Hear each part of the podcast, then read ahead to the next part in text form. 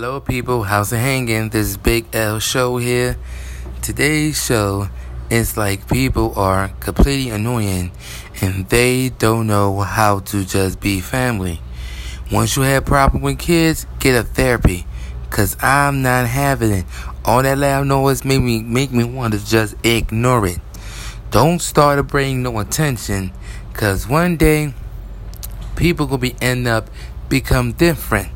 When I'm twenty-four, there's no way that you're not going to hurt my feelings just like that. Because I'm twenty-three, nobody ain't going to disrespect me. Better respect me in the easy way, the hard way. No matter what, like, no matter what, how I feel, if you got a problem, speak on it. Because after this show's over, it's going to be end up better. So have a nice day. And stay safe from the coronavirus.